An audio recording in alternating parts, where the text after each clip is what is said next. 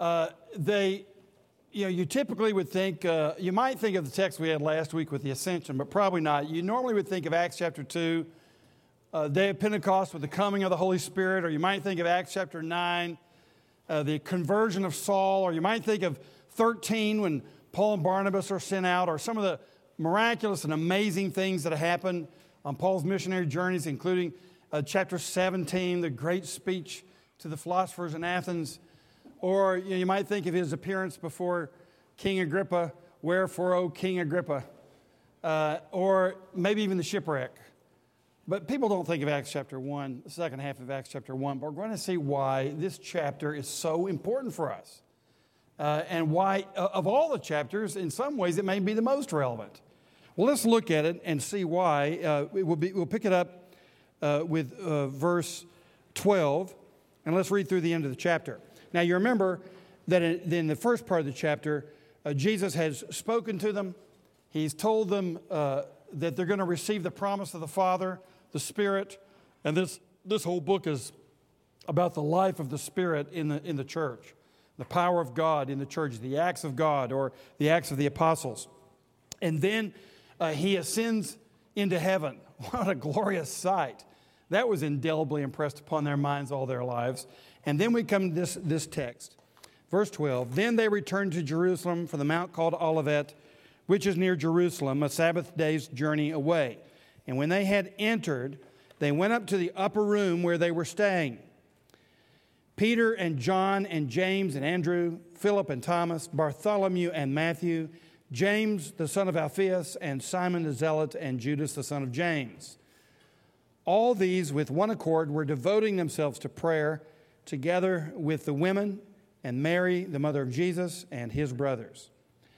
In those days, Peter stood up among the brothers, the company of persons was in all about 120, and said, Brothers, the scripture had to be fulfilled, which the Holy Spirit spoke beforehand by the mouth of David concerning Judas, who became a guide to those who arrested Jesus. For he was numbered among us and was allotted his share in this ministry. Now, this man acquired a field with the reward of his wickedness, and falling headlong, he burst open in the middle, and all his bowels gushed out. Uh, thanks for those details.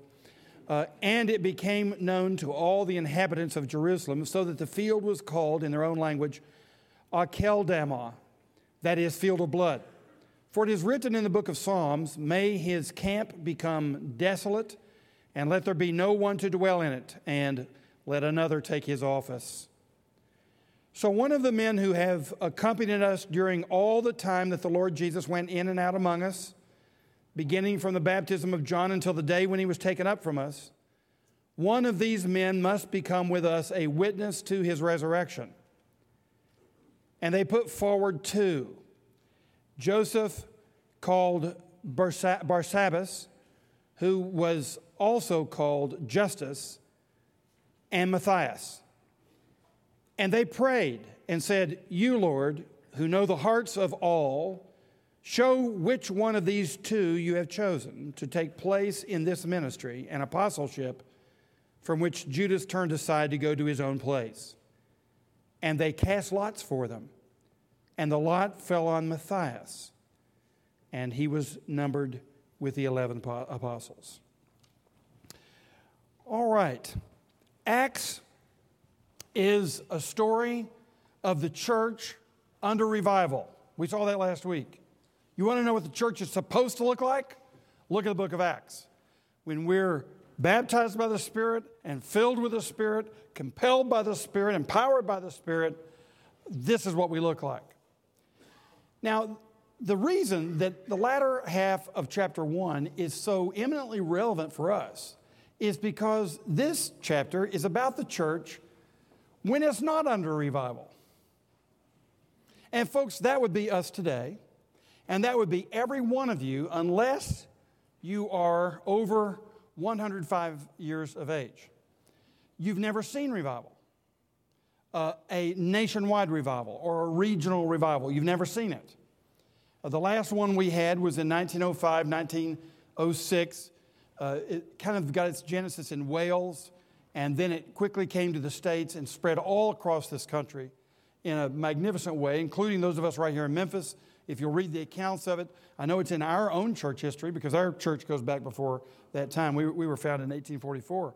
And uh, our, our church history accounts for what was happening in those years. And we, our church grew when we were downtown. We saw many conversions. In fact, uh, our church history records some very dramatic conversions. A Memphis Union Mission was started by a guy who was in the gutter, and he got reached during this revival that hit Memphis in 1905 and 1906. And it was true all across the country. We, we haven't seen that since, since that time. But the latter half of chapter 1 shows us the church at work before revival hits. What are we supposed to be doing in what we call ordinary times? Now, of course, there are pockets of renewal. Uh, some of you have had experiences of renewal, as have I personally. We've been among groups that have had renewal. No, I'm not talking about that. I'm talking about a nation sweeping revival where um, magnificent things happen. People are coming to Christ in great numbers, and the church is being turned on on its head. So, what does the church do? And I want us to look at this text because really we're given two really clear things to do here while we're, while we're waiting on God to do his thing and hoping that he will. And the first one is prayer.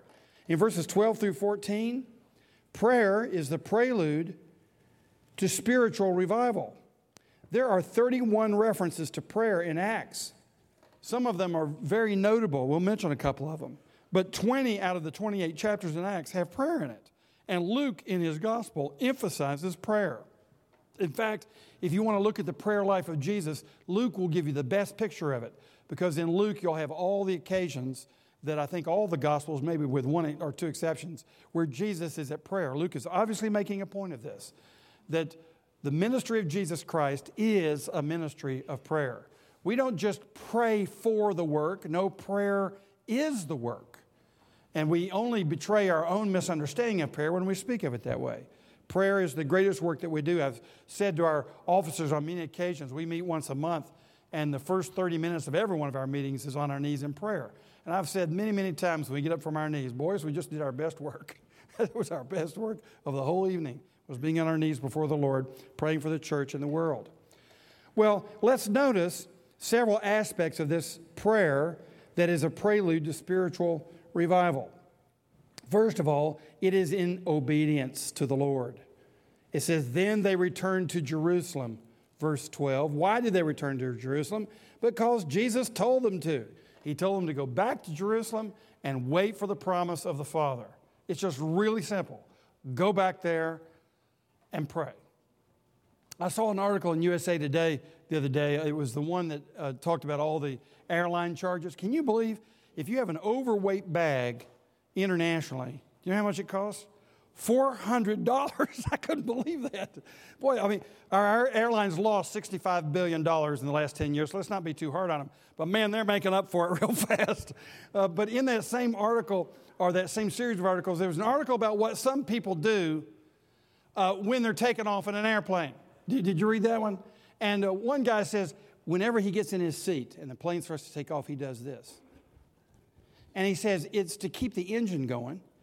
And, and, and he, you know, he's dead serious. And, he, and he, he does this and he says, hey, and, and I've never had a problem.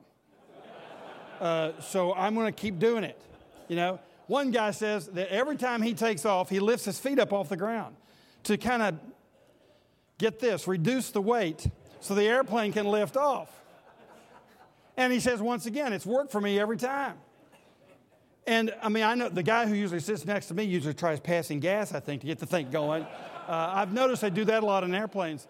But uh, people have rabbit's foots and they, they, they knock on wood and they uh, carry around a four leaf clover and they have their lucky little stone that they rub in their pocket. And I mean, that is all kinds of goofy stuff. Hey, I got an idea for you talk to the Lord. Try talking to him. Just talk to him, just ask him. You've got the creator of the universe who sustains all things, including airplanes in the air, and he's in heaven, and he's your father, and he's asked you to talk to him, and you're sitting there rubbing your four leaf clover. It's idiocy. Talk to him. And that's what Jesus is saying to his disciples. You want to know what you do during these 10 days? You know, you don't just wait around, go play golf, go fishing like Peter, you know, Sea of Galilee. Now get together and talk to the Lord. You say, well, what do I say? I'll never forget what a woman told me. She said she was, um, she was very sick and she was in a hospital bed. Her mother came to her and she just said to her, honey, just talk to him. I mean, you don't seem to have too many troubles talking with someone about business. You don't seem to have too much trouble talking about your favorite football team.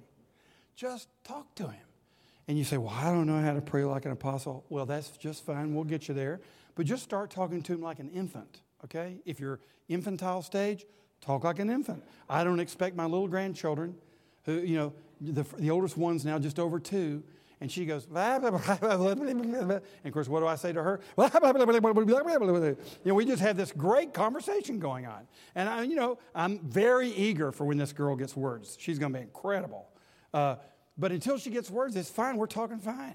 We're, and, you know, you don't have all the forms, you don't have good grammar, you don't know how to start a prayer, how to conclude it, uh, it doesn't matter. If you're an infant, be one, and the Lord will hear you. Uh, he knows the size of your heart. Uh, now, we won't be asking you to lead us in prayer on a Sunday morning. Uh, that'll take a little bit more experience, and we need some grammar, and we need some structure and form, and we need brevity and clarity and all the rest of these things. So, if you're going to lead in public prayer, now that's a different matter. But if you're just going to talk to the Lord, you can just talk to Him. And, gentlemen, sometimes you don't talk to Him because, number one, you're not sure He's there. Number two, you really think you're in control of your life. And number three, you're too embarrassed to because you don't know how to do it. Get over it what you're doing is you're lopping off the number one source of influence that you have in this world. I don't care what your job is, I don't care how much money you have, I don't care how popular you are, what kind of name and reputation you have. None of that compares to the influence that you have if you'll just talk to the Lord. And that's what he tells them to do, and they did it. They had no idea what it meant to receive the Spirit. They had no idea what they were asking for. And I remember a seminary professor who one time told us in seminary, you know, you guys are praying for revival. I'm a historian of revival. Let me tell you something. You don't even know what you're praying for. If it comes, it'll turn your life inside out, upside down.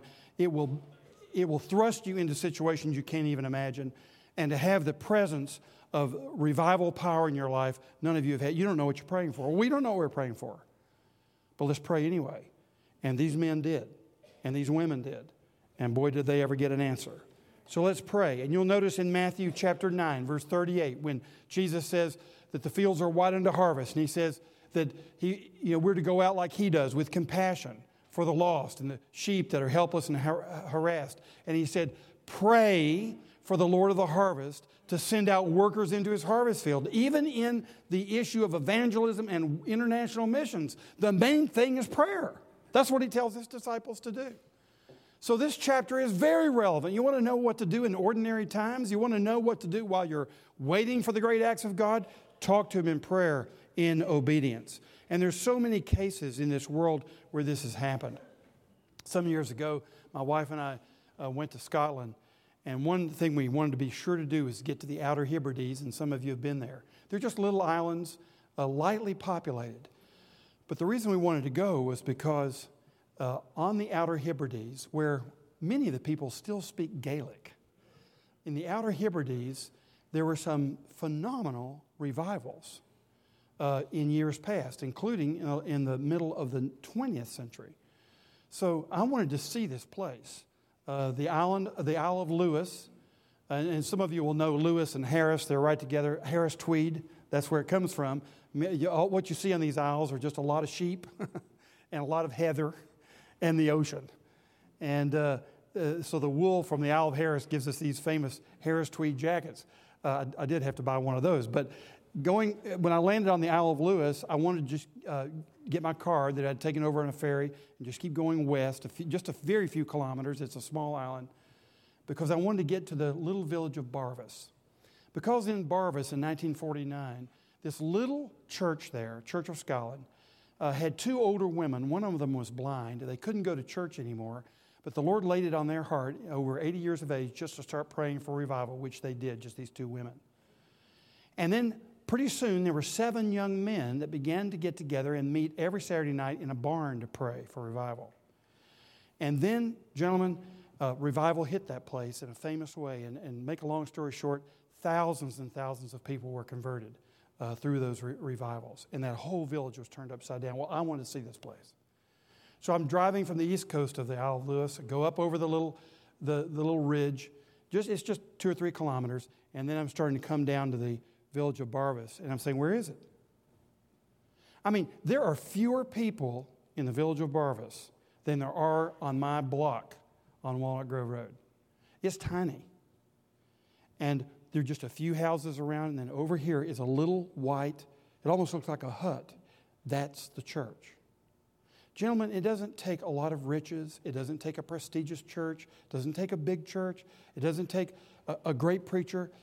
This is a little village with almost no resources, and God, He chose to grant the answer to their prayers. And revival broke out there over a number of years, decade after decade. In fact, we went on down south of there to the Isle of Harris.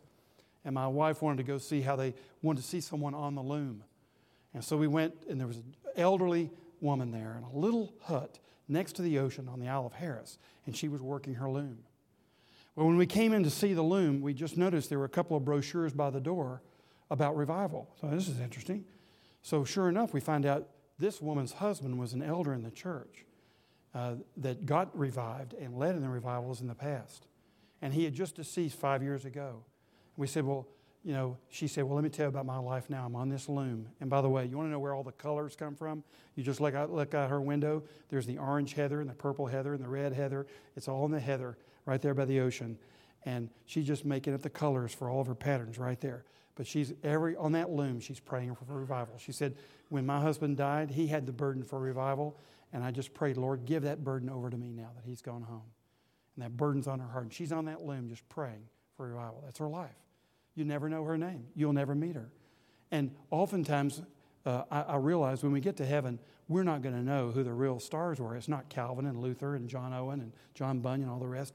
It's little ladies and, and handicapped men and folks who were never known by the church, but they've been people who are devoted to prayer because the Lord commanded us go into Jerusalem and wait in prayer. And that's exactly what they did. You say, I'm not very good at prayer. Hey, I understand. I'm not real good at it either. But there's some things that we can do to be people of prayer. If this is the discipline that really counts, why don't we think about putting in disciplines in our lives? Some of you have a, an iPhone. Uh, if you need some discipline in prayer, uh, you can get an app called, um, what's it called? I use it, prayer something. Uh, hmm, hang on a minute. Uh, And the reason, the reason I use it is because I'm not a real good prayer, so I can't pray for all my prayer requests in one day. I got to spread it out over seven. It's called Prayer Partner. Uh, I got to spread it out over seven days. And so what I do is I schedule my prayers, my intercessory prayers, over seven days, and I put them in, in that app. And then, you know, on Monday I pull it up. Tuesday I pull up my different prayer list. Wednesday, if I miss Wednesday, fine, just go to Thursday. Don't try to make it up. Can't, I'm not that good. So just Get your prayers, your intercessory concerns that are most important things to pray about, get them, get them on a schedule. The other thing I do is I happen to be lightly extroverted, so it helps me to schedule uh, meetings of prayer. And you'll notice these people got together to pray. So I don't depend upon my isolated self. I, I know better than to do that. I'm, I'm by nature not a really good contemplative, prayerful person. So I have staff prayer every week. I have pastor's prayer every week. When the elders get together, we pray together. Part of that is for my own salvation. Let's get these elders to help me pray. And I'm sure the elders feel the same way. So, every important working group that you have, uh, if they're believers, you get them together for prayer. Get your family together for prayer. All these disciplines, you see, they were doing it together, 120 of them, holding each other accountable. So, if James wasn't there, hey, where's James? Well, tell him to come tomorrow night. Where's Peter? Where's, where's Thomas? Where's Philip? Uh, where's Mary? Where's Joanna? Get them here. So, corporate prayer scheduled in your life because it's the most important thing. I notice we schedule our meals, we schedule our golf games, we schedule important appointments, we schedule the things that make the most difference to us. So, it's a matter of what you consider important in ordinary times. And if you're waiting for the Holy Spirit to put a little flame on your head, you know, to remind you, you're going to be waiting a while, it looks like. So, in ordinary times, in obedience to the Lord, uh, we seek to do these things. And the Lord has blessed mightily through the years. Uh, you know the story of Jeremiah Lanphier in New York City, 1857. he just puts up a sign on his little business, uh, going to meet for prayer at noon. Well, he put the sign on his door, and at prayer meeting, guess who was there? Jeremiah Lanphier. That's it, all by himself. By the end of that prayer meeting, there were six men. The next week, there were 20. The next week, there were 50. And before the year was out, 10,000 people in New York City alone were meeting for prayer at noon. And that led to the Second Great Awakening uh, in this country. That was the biggest revival before 1905, 1906. One guy decides to pray. Now, that doesn't mean that if you decide to pray or I decide to pray that oh, we're going to get our name in the book as the guy who started the Third Great Awakening. But what it means is this prayer is the prelude to spiritual renewal and spiritual revival in personal lives and in church lives and in national lives. And we don't know every reason why God chooses to do it this way, uh, but a great historian of revivals, J. Edwin Orr, put it this way. He said, No great spiritual awakening has begun anywhere in the world apart from united prayer, Christians persistently praying for revival.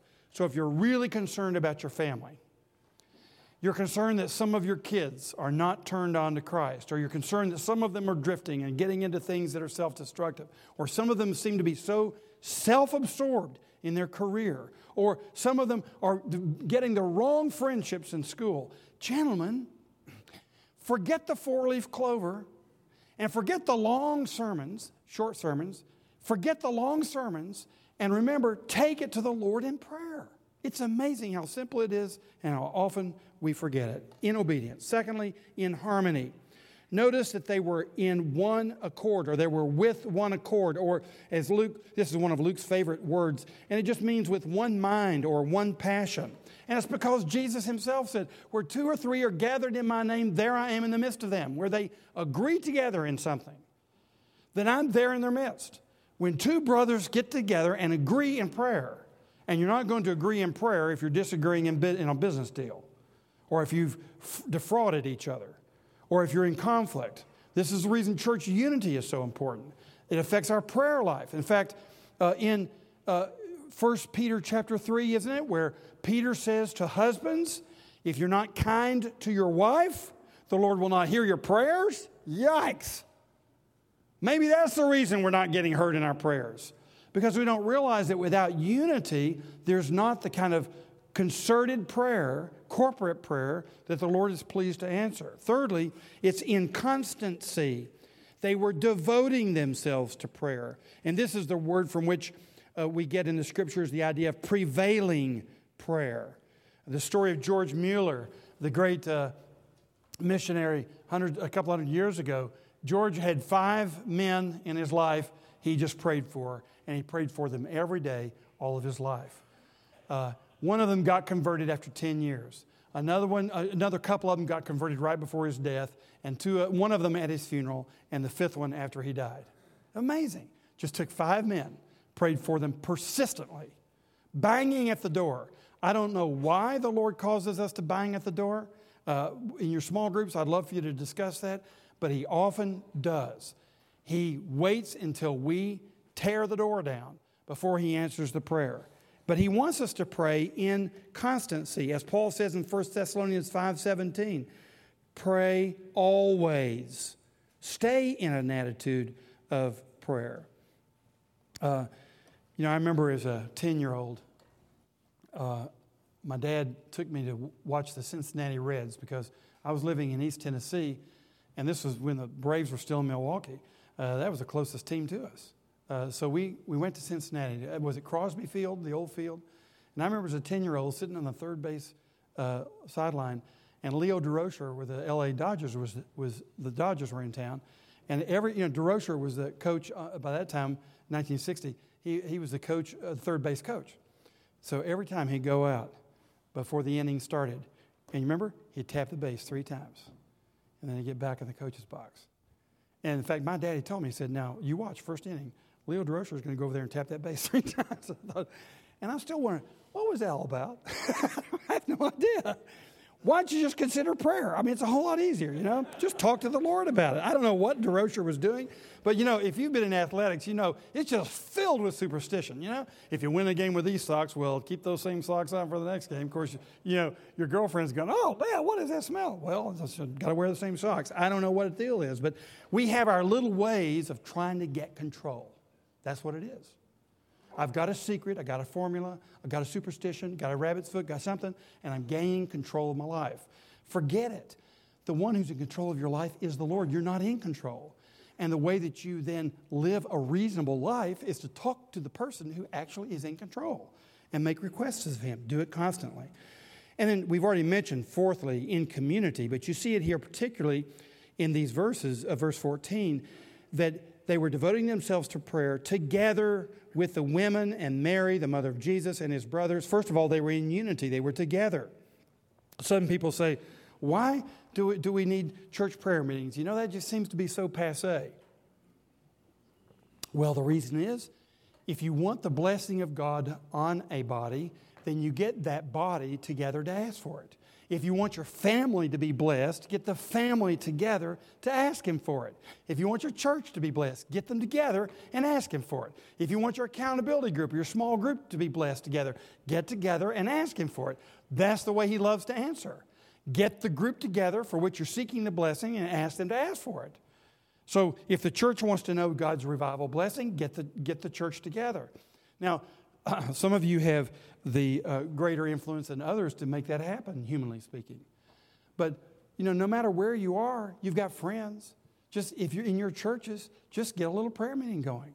Don't complain to the pastor because he's not having a weekly prayer meeting. Don't complain to the officers of the church about it. You just start it, just with your friends. No big deal. You don't have to advertise. If you want to put a sign outdoor, outside the door that says prayer meeting on Thursday night at 8 o'clock, go ahead and do it. That's fine. But just begin to pray. That's exactly what they did together. And notice the diversity. They did it with the women. Why? Because they wanted the whole church to be blessed. So they had a church prayer meeting.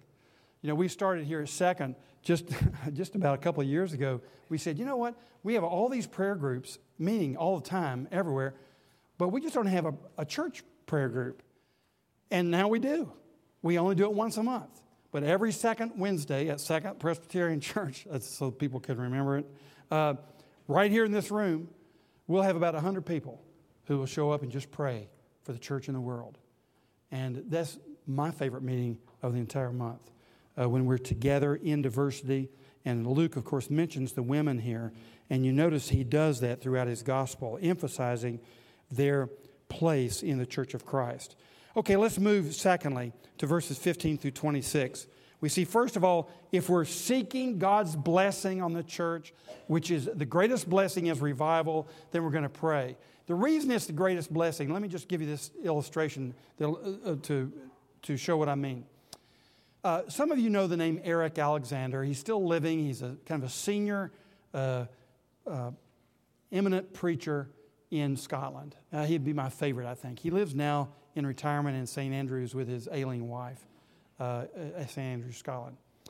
When Eric uh, recalls what his parents were saying and what his friends were saying about the revivals in Barvas, Lewis, uh, Eric says, here's what they said about it. They just simply said, God appeared in Barvas. That was it.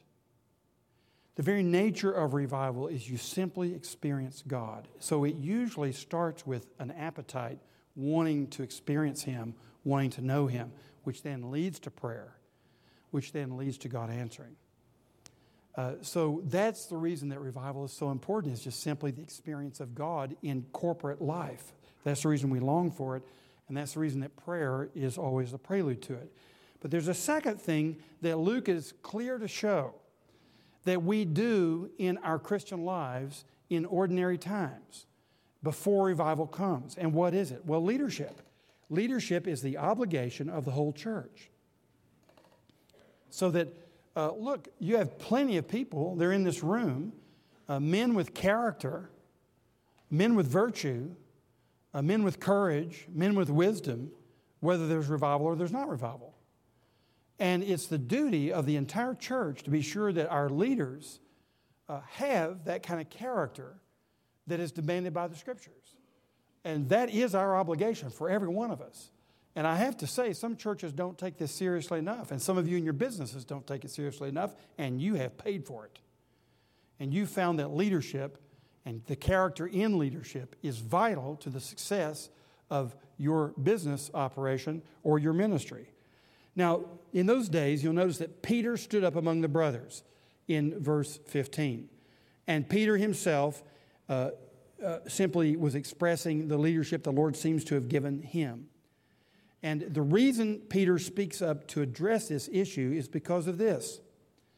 The selection of leaders, and this is true in your business too, but certainly in Christian work, the selection of leadership is the clearest human predictor of where that organization is going. And I'll tell you why. Uh, in church life, uh, that I've been a pastor now for 30 years, and here's what I've noticed. In church life, the spiritual maturity level of the church uh, almost never exceeds the spiritual maturity level of the leaders.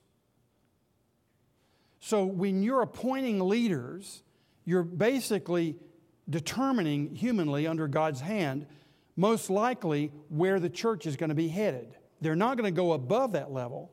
They may move toward that level. Now, the reason I say almost never is that in revival, it sometimes happens. And then what happens, these leaders either get taken out of the way or they get revived, one of the two. Or the church will then decline and go back under where its leaders are. One of those options will occur uh, during revival. But in ordinary times, the way that you train and select leaders humanly seems to be the biggest determination of where the entire organization is going to go. And that's the reason, gentlemen, you got to take this seriously in, in every uh, uh, area of spiritual leadership, whether it's in parachurch organizations or it's in the church. And as I say, even in your business, I think there are parallels here. We all ought to be learning from the way the church ought to do its business, how, in some analogous way, we do our business in the professional world as well. Well, let's see what, what uh, Peter does. First of all, A, in verses uh, 15 through 23, he looks to the scriptures. Brothers, the scripture had to be fulfilled, which the Holy Spirit spoke beforehand by the mouth of God concerning Judas. This is a remarkable statement on the inspiration of the scriptures. Look here, early on in the church's life, Peter is saying, here's what the scriptures are they are the Holy Spirit speaking through the mouth of one of God's servants, David. That's what the scriptures are. The Spirit speaking through Paul, the Spirit speaking through Luke. It's the Spirit speaking. And so often we'll hear people say in the church in America, well, you know, the Bible, it's a serious book and you ought to read it, but you know, we also want to hear what the Holy Spirit is saying to the church. I'm going, hey, hey, hang on just a second. When you're listening to the Bible, you are listening to the Holy Spirit's voice to the church. That is the Holy Spirit's voice to the church. Now, the Spirit does prompt us, the Spirit does enlighten us. So the Spirit does operate in addition to having inspired the Scriptures. But, gentlemen, it's the same Spirit who inspired the Scriptures who is prompting us to behave in accordance with His voice in the Scriptures. So, if you want an intimate, warm, close, spiritually inspired, almost mystical experience with the Spirit, get into the Scriptures because that's where He speaks authoritatively and infallibly. And you see that that was exactly the faith of Peter. Peter says when David spoke, it was the Spirit speaking through him in the Scriptures. So take the Scriptures seriously. If you want to, when you have your devotions, you can take your devotions on your knees. If your knees are not so arthritic, you can't stand it. But just as an act of reverence before the Lord, read your Bible in the mornings on your knees because the Spirit is speaking to you in the Scriptures. But notice that we're going to be addressed by the Scriptures, and let's look at three different ways in which this is true. First of all, let's look to the Scriptures to address our pain. And the Scriptures do this. They will deal with the difficult areas of our lives very directly, very authoritatively, in a piercing way. when you lose your life, uh, lose, your, lose your wife to cancer, the Bible has something to say about that. When your child goes off the ranch and terrorizes you because of it, the scriptures have something to say about that. When you have a financial disaster, the scriptures have something to say about that. When you have a friend who betrayed you, the scriptures have something to say about that, like right here. He says, For he was numbered among us, verses 15 through 19, and was allotted his share in this ministry. So, Peter is taking the scriptures to apply them to a present moment. And he's saying, Judas was included among us. We thought he was one of us. We gave him some responsibility. He was the church treasurer. And he left us.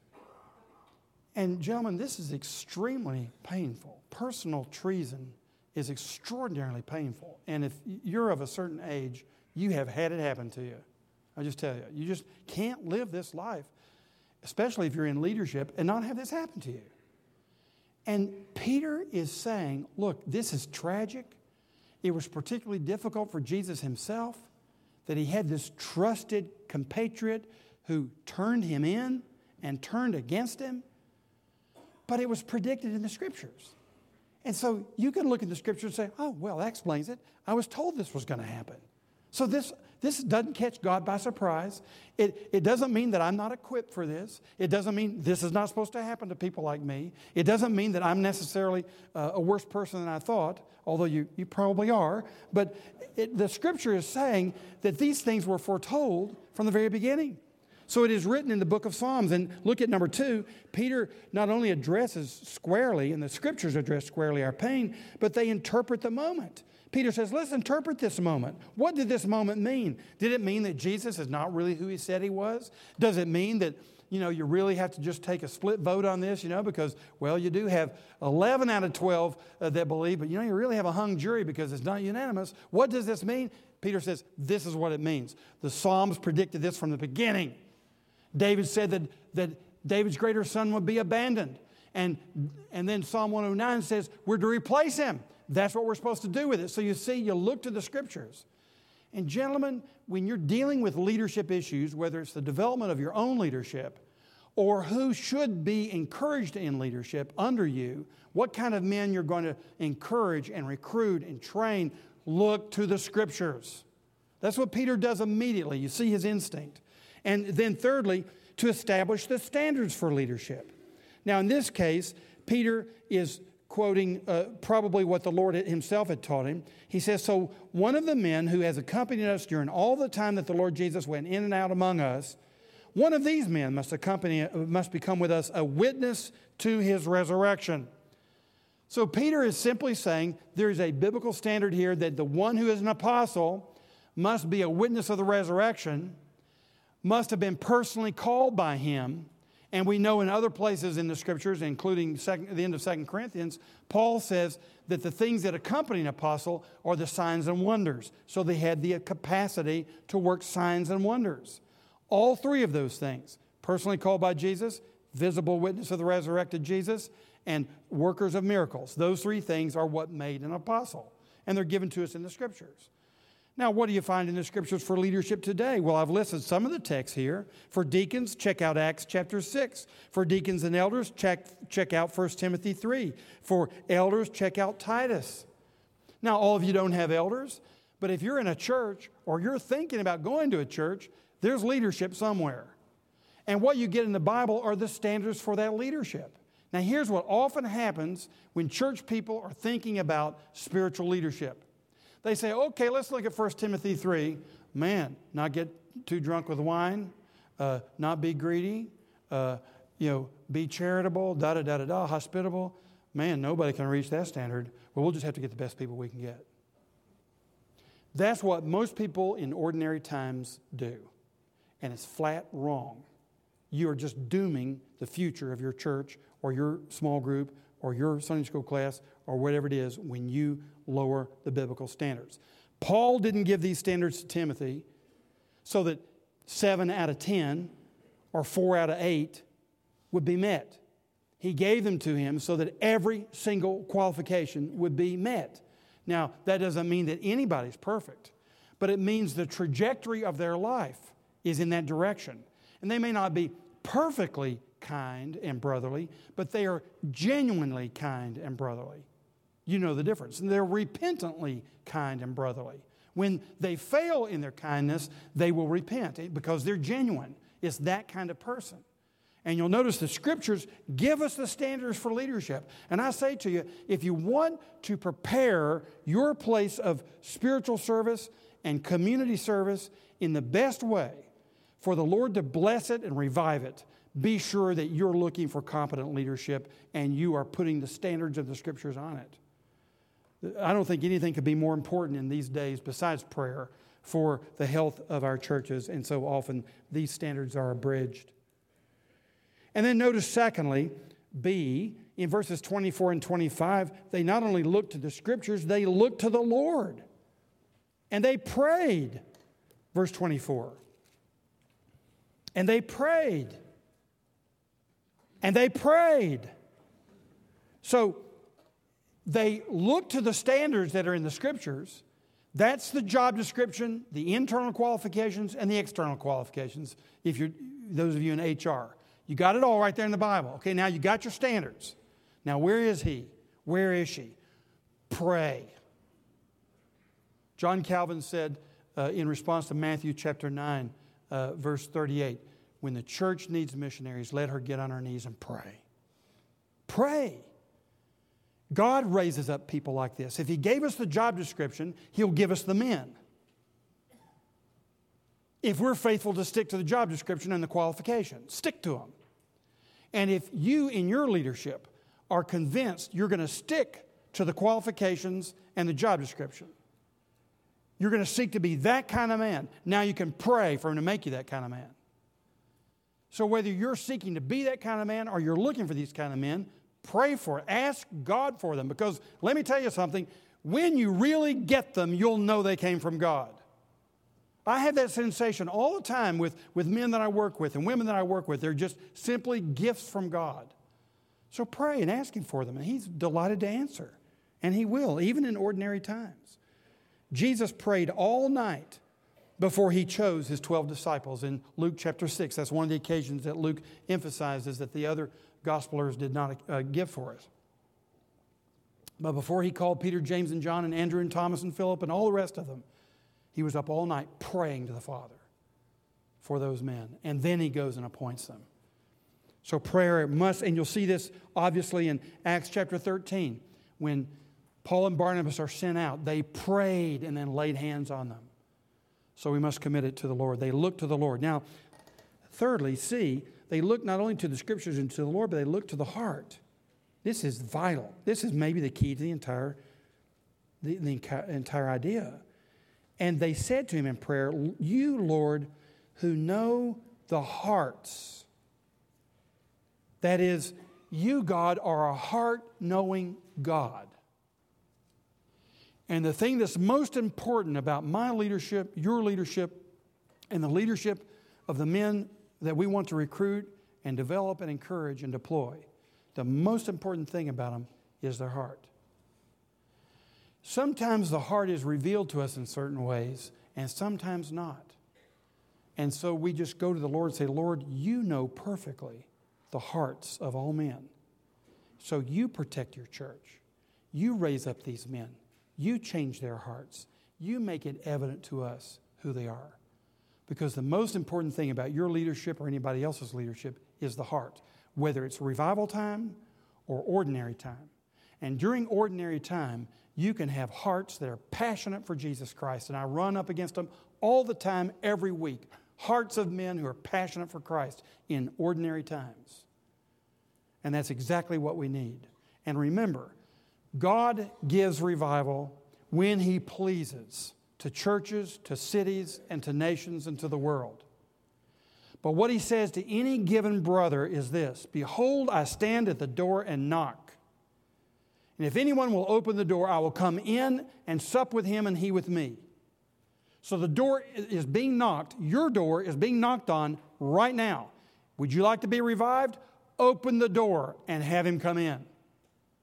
And your life is the only one in Christ that you actually can control. And that is self control, surrendering your life completely to Christ. You can do that in ordinary times. You don't have to wait for a revival for you to be revived. You can be revived right now. And some of you are. And the most important thing about your leadership is the heart. And let me tell you something when you're following somebody, when you're excited to seek to imitate somebody, why is it? Because you think you're seeing something in the heart of that man that is attractive, that is God inspired, somebody who has a mission larger than themselves. Let me give you an example of someone. You, you want to know what is a heart? Well, let's, let's just take one example. And look in Philippians chapter 2. Turn forward in your, your Bibles to page 2284. 2284, Philippians chapter 2. And here Paul is recounting his love and appreciation, respect, and honor of someone with a great heart. His name is Timothy. And he says in verse 19 of chapter 2 I hope in the Lord Jesus to send Timothy to you soon, so that I too may be cheered by news of you. Now look at this for I have no one like him who will be genuinely concerned for your welfare. Wow. Genuinely concerned for your welfare. Genuinely concerned if you know Christ or you don't know Christ.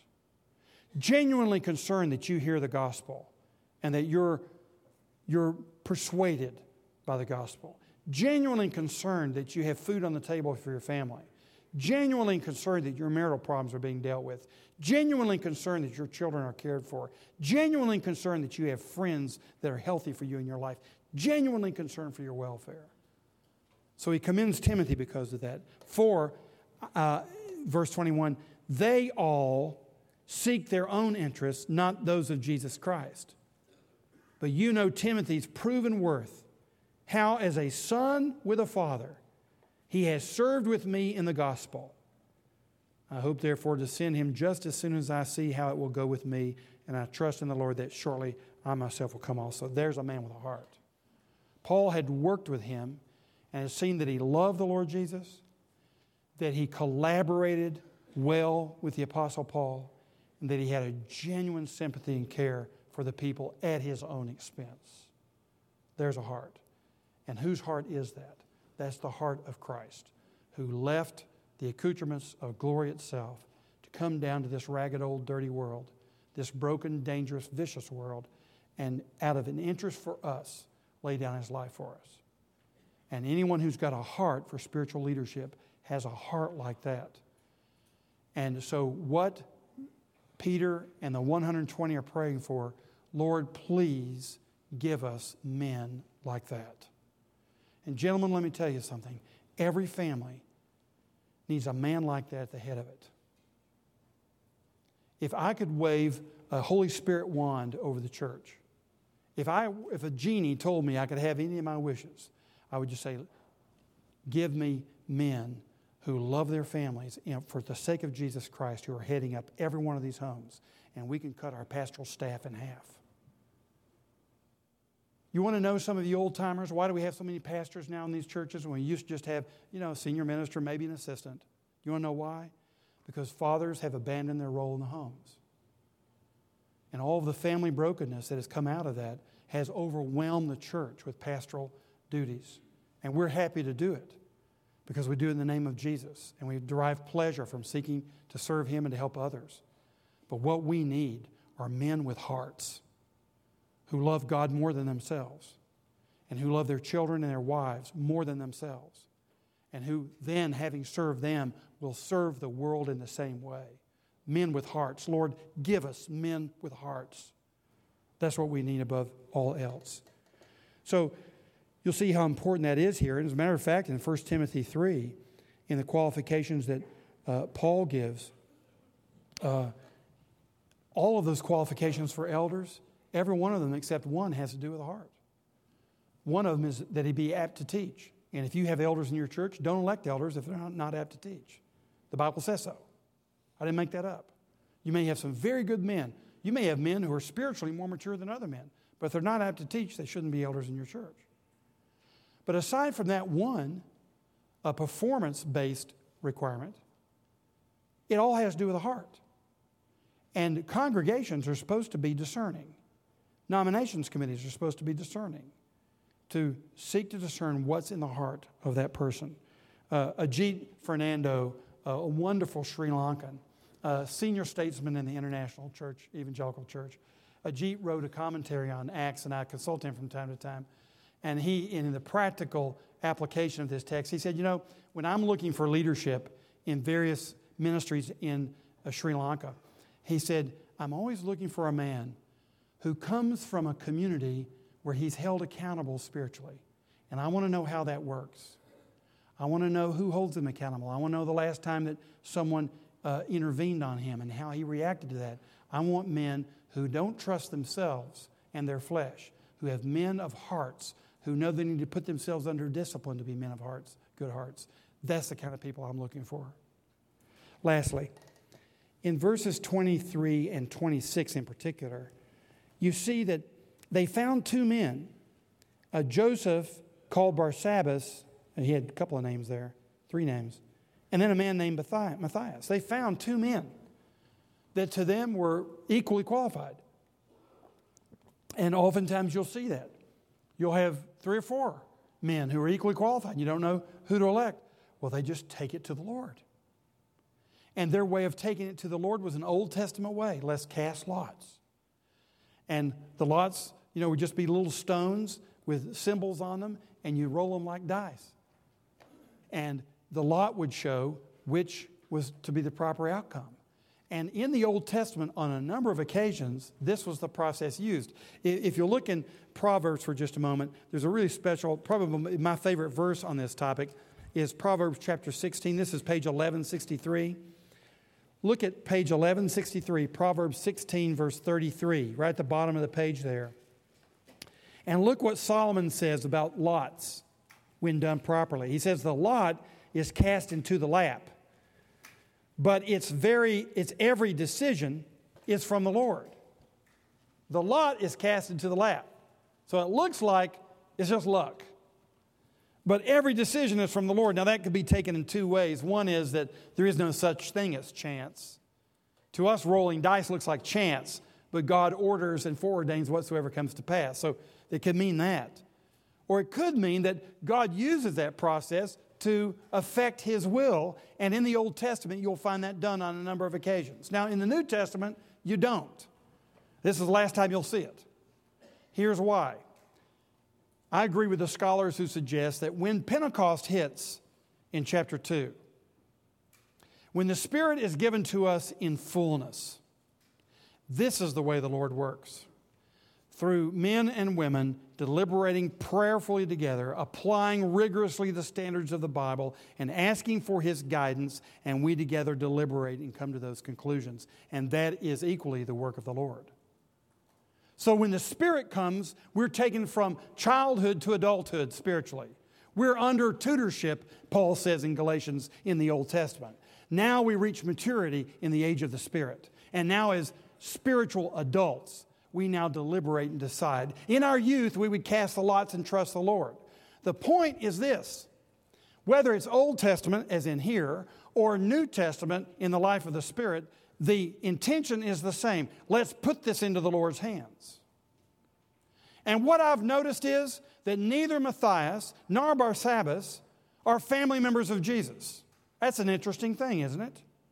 Jesus had four brothers there. One of them was James, who wrote the Epistle James. And I notice here, James was not the first one to come up. There was an arm's length decision here based on internal qualifications, external qualifications, and job description. And they chose two good men. And then they said, Lord, please take over at this point. We don't know who it is. Would you please reveal it to us? And in whatever way they used in their day, it was to seek the Lord's decision. And then notice what they did they lived with it. And that's the reason we say, leave it with them.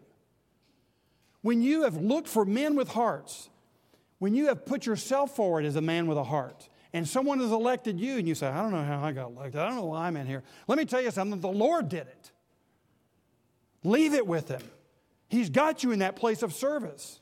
Or he's put this other person in a place of service and maybe you don't like it too much. But David said about Saul after he cut off a part of his robe, he said, I can't believe I did that. I just put my hands on the Lord's anointed. And you know what kind of man Saul was. So be very careful. When the Lord does something, leave it with him. You can trust him. Now, that doesn't mean there aren't Judases. There always are Judases. It doesn't mean there's not such a thing as church discipline, including the discipline of officers among themselves. But it means that we leave the final disposition of these matters with Him. Now, let me tell you about Matthias and we'll quit. I got 30 seconds. Matthias, not the Bible, but tradition tells us, went on to be a missionary in Ethiopia. And Matthias, just like some others, his life was ended with an axe across his neck. He faithfully gave his life for the proclamation of the gospel of Jesus Christ, as did the other apostles, except for John, who died in old age in exile. So Matthias was a faithful man. He had a good heart. And, gentlemen, that's what it takes in ordinary times to do the Lord's will. Let's seek to be those men with good hearts. Let's seek to be men who see other men, especially those who are younger than we are, who seem to have the good hearts. And let's pour ourselves into them. And let's be God's agent to raise them up so that the church is prepared while the church is praying for the greatest blessing of all revival, the very presence of God being experienced in our midst. Father, thank you for the gift of your Spirit. Thank you for the fullness of the Spirit, the life of the Spirit, all the things that we shall enjoy as we study this book together. But make us men with hearts who believe your word and who seek the blessing of God upon your church and your world. And use us this day and this week, we pray. In Jesus' name, amen.